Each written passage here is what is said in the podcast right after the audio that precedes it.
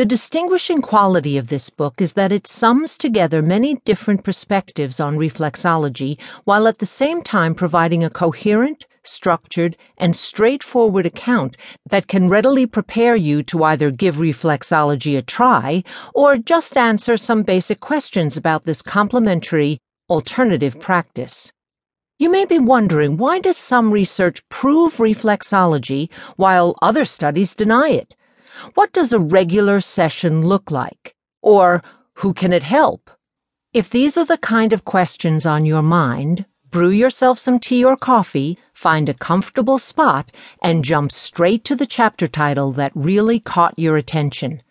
Take a peek, and then judge for yourself.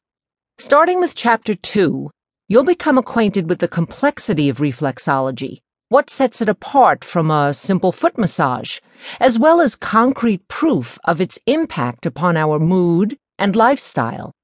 You don't need to be sick to enjoy its benefits, but if you do suffer from a specific condition, you might find it in the list of disorders for which the impact of this CAM was thoroughly researched and proven.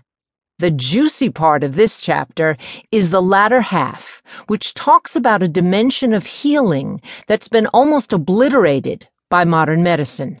So much so that an entire field was created to patch things up and take care of this basic need that patients have. Chapter 3 talks about both the general and the specific health benefits of reflexology.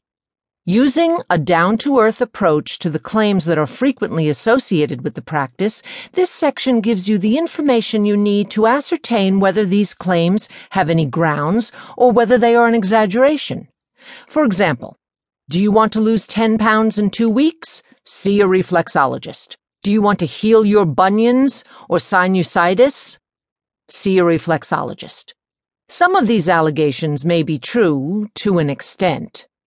Starting from the medically proven physiological effects that reflexology has on your lymphatic, circulatory, and nervous systems, as well as the consequences that these changes have upon our psychology and brain chemistry, you'll be able to separate fact from fiction and more accurately determine whether it's possible to lose weight, heal your illness, or anything else you might have heard from someone you know or from a TV show that's not particularly scrupulous with the allegations that it makes. We've all heard myths and legends at one point or another.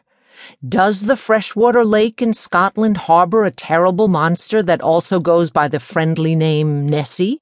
These are the obvious ones, but what do we do with the myths that arise out of lack of knowledge, misinformation, or experiences with unqualified professionals?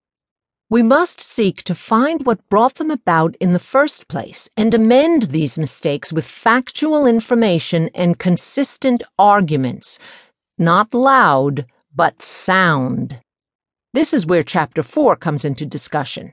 It seeks to clarify some of the most common prejudices people have about reflexology by talking through what does and can happen during a session and what doesn't.